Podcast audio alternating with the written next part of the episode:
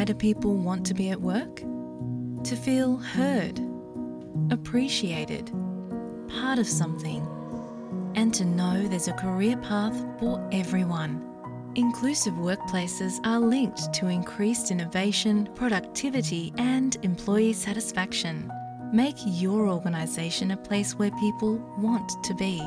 For inclusion and diversity training, visit inclusion-program.com.au.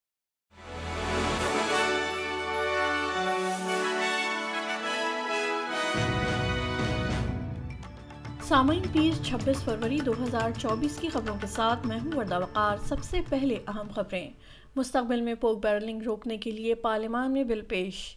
Alex کی نولی کی موت کے بعد آسٹریلیا نے روسی جیل حکام پر پابندی عائد کی ہیں۔ تنخواہوں کے تنازع پر کاریگر طبقے نے کینبرا کے پارلیمنٹ ہاؤس میں ہڑتال کرتی ہے اور اب آسٹریلیا کی دیگر خبریں۔ نیو ساؤتھ ویلز پولیس کا کہنا ہے کہ وہ ایک جوڑے کے جسد کی تلاش کرنے کے لیے ہر ممکن کوشش جاری رکھے ہوئے ہے جن کو ایک حاضر سروس پولیس کانسٹیبل نے گولی مار کر ہلاک کر دیا تھا۔ ڈپٹی کمشنر ڈیوڈ ہڈسن کا کہنا ہے کہ پولیس نے بنگونیا میں ایک پراپرٹی کی نشاندہی کی ہے جو گولبرن سے تقریباً تیس کلومیٹر جنوب مشرق میں واقع ہے۔ اس پراپرٹی کے بارے میں خیال کیا جا رہا ہے کہ وہیں مقتول جیسی بیرڈ اور لیوک ڈیوس کو لے جایا گیا تھا۔ ادھر میگنیس کی طرز کی مالی اور سفری پابندیاں سات روسی جیل اہلکاروں پر عائد کی گئی ہیں۔ آسٹریلین حکومت کا خیال ہے کہ مذکورہ روسی جیل میں ایلکس کی نوولینی کے ساتھ بدسلوکی میں ملوث تھے۔